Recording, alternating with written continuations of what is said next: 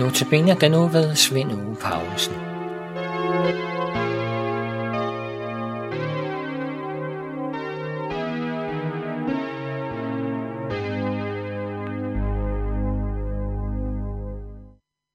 Dagens andagstekst er fra første kapitel i Jakobsbrevet, det er vers 12-18. Og der står, Særlig er den, som holder ud i prøvelse. For når han har stået sin prøve, vil han få livets sejrskrans, som Gud har lovet dem, der elsker ham. Men ingen, som bliver fristet, må sige, jeg bliver fristet af Gud. For Gud kan ikke fristes af det onde, og selv frister han ingen. Når man fristes, er det ens eget begær, der drager og lokker en.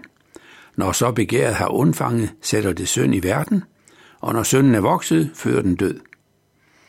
Far ikke vil, mine kære brødre. Alle gode og fuldkommende gaver kommer ned fra oven, fra lysenes far, hos hvem der ikke findes forandring eller skiftende skygge. Efter sin vilje fødte han os ved sandhedens ord til at være en første grøde af hans skabninger.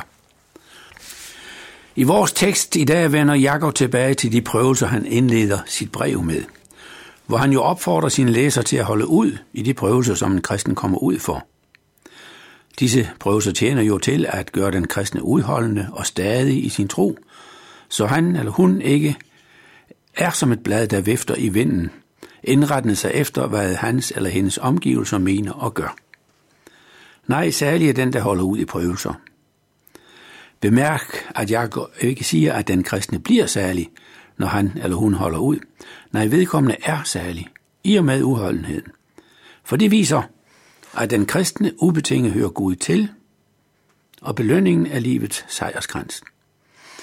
Så altså den der udholdende, så altså at den udholdende forfulgte er retfærdig, klar til at stå inde for Guds domstol og blive kendt retfærdig, og betænk sig også, at prøvelserne af dem, der udsætter os kristne for prøvelser, egentlig vender deres prøvelser mod Gud. Og det gør de, fordi de kan ikke eller vil ikke acceptere det Gud, Øh, vil. Så de, der udsætter en kristen for prøvelser, får egentlig i sidste ende at gøre med Gud. Og vi burde egentlig tænke, stakkels dem. Ja, det bør vel faktisk være vores indstilling til dem, der forfølger os.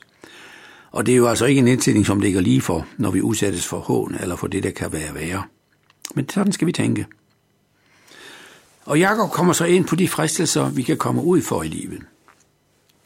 Fristelserne kan være mange, og det er egentlig vanskeligt i den forbindelse, at fristelsernes tiltrækning er forskellig fra menneske til menneske. Nogen har svært ved at stå for en type fristelser, og fristelser, der overhovedet ikke siger en anden noget som helst. For eksempel kan tyveri for nogle være helt uden for ens tankegang, mens andre næsten ikke kan lade være, hvis en gunstig situation opstår for at rave noget til sig, som man er uberettiget til, og det er så nemt. Og det vil aldrig blive opdaget. Skal jeg så bare lade den chance gå fra mig? Det drejer sig om måske mange penge, som kan sikre mine ferier i lang tid fremover. Men det bliver aldrig opdaget. Skal jeg lade det være bare fordi jeg er kristen? Eller der opstår mulighed for sex med en yderst lækker dame, som jeg jo ikke kender. Det er bare en engangsforetelse på det hotel, hvor vi begge skal overnatte.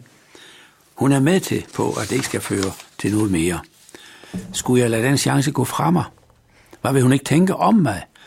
Bare fordi jeg er kristen, og ingen opdager det. Og så er det vel i sidste ende Gud, der bringer mig ud i den situation. Jeg er Gud egentlig ikke ondskabsfuld, når han gør sådan noget, frister mig ud over alle grænser. Det er jo hans egen skyld, hvis jeg plumper i. Gud kunne have lade være med at stille sådanne yderste attraktive muligheder op. Og når det nu er Gud selv, der frister, så kan jeg vel overhovedet ikke modstå. Hvem kan eller må stå noget med Gud imod? Ja, se, jeg kan ligefrem komme ud af synden med helt rene hænder, med ren samvittighed. Det var Guds skyld. Som Adam svarede Gud i Edens have, da Gud spurgte ham, om Adam havde spist af det træ i haven, der var forbudt Adam og Eva at spise af. Der svarer Adam ikke direkte ja. Men han gav egentlig Gud skylden for det skete. Han siger, kvinden du satte hos mig, gav mig af træet, og så spiste jeg. Så altså du fristede mig Gud gennem hende, så det var din egen skyld, ikke min. Men nej du, sådan hænger det nu ikke sammen, forklarer Jakob. Gud frister ingen. Gud kan overhovedet ikke fristes af noget ondt. Ja, ondt har intet med Gud at gøre. Han er hellig, og ondskab er helt uden for muligheden for at komme Gud nær. Nej, fristelse er en fristelse for dig, fordi det onde ligger naturligt i dig. Ja, ondskab ligger lige for. For dig, sådan er vores situation efter syndefaldet. Efter at vores stamforældre spiste af træet i haven. Vi er syndere i os selv, klar til fortabelse, klar til helvedes ild. Og jeg må tilstå, kære lytter, og det kan jeg godt indse, når jeg ser på mange af mine medmennesker. Men for mit eget vedkommende kniber det. Jeg er høflig, jeg er en omgængelig mand, Jeg, jeg har enorm medfølelse af mine medmennesker, der har det hårdt. Aktuelt for eksempel flygtningene. Nej, ondskab ligger slet ikke for mig, synes jeg. Og jeg kan så let tænke som Adam, for vi mennesker er alle nedsænket i synd. Vi kan ikke selv se os som syndere. Vi er jo bare sådan, som vi er. Men jeg må jo erkende, at hvis blot en forkert tanke er udløsende for skyld. Jeg gør mig klar til helvedes pine, som Jesus lærer os det i bjergprædiken så har jeg stor skyld. For jeg elsker ikke min næste som mig selv, som Jesus lærer os det, at vi skal. Ja, jeg elsker ikke engang min næste næsten som mig selv.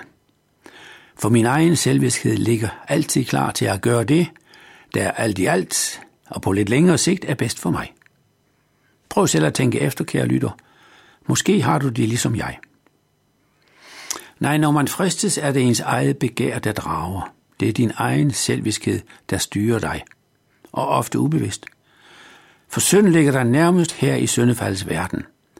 Det er vores situation, forklarer Jakob.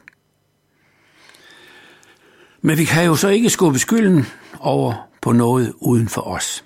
Sagen er, at du kunne have ladet være med at synde. Det ligger helt inden for vores muligheder. Og til med kan du jo bede Gud om hjælp, og om at hjælpe dig med at modstå fristelsen, den fristelse, der står lige foran dig. Og så vil Gud gøre det, for han vil os altid det bedste. Og lige frem at ville tillægge Gud, at han frister dig, det er faktisk at mene, at Gud er ond. Og det er oprør mod Gud. Det er synd. Ja, den egentlige betydning af ordet synd, det er oprør mod Gud. Og det er helt imod det, Jakob lærer os i de sidste vers her i dagens andagsstykke. For ikke vil, mine kære, alle gode og fuldkommende gaver kommer ned fra oven, fra lysenes far, hos hvem der ikke findes forandring eller skiftende skygge. Amen.